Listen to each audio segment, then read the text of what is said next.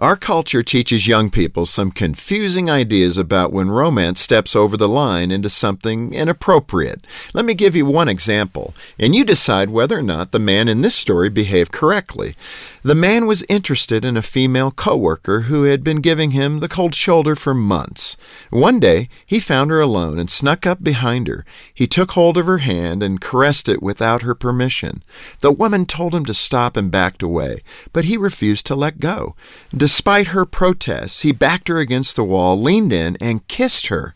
Well, what do you think? Was the man guilty of harassment? Before you answer, there's one last detail to consider. The interaction I described was a romantic scene between Han Solo and Princess Leia in The Empire Strikes Back. My guess is that you reacted negatively to the man's behavior, maybe until the last part, which gives you an idea of the confusion confronting young men and women today.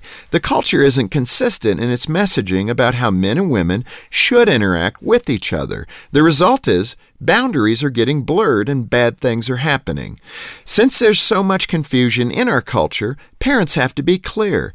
Give your children consistent messaging. Let your daughters know that they have the power to tell men exactly where their boundaries are, and that the men have the strength and the moral obligation to abide. For Focus on the Family, I'm Jim Daly. It's time to level up. Give your kids a safe, faith focused, and biblically based community, and so much more. Join the Adventures in Odyssey Club. Club members get on demand access to the exciting Adventures in Odyssey series, including more than 900 episodes.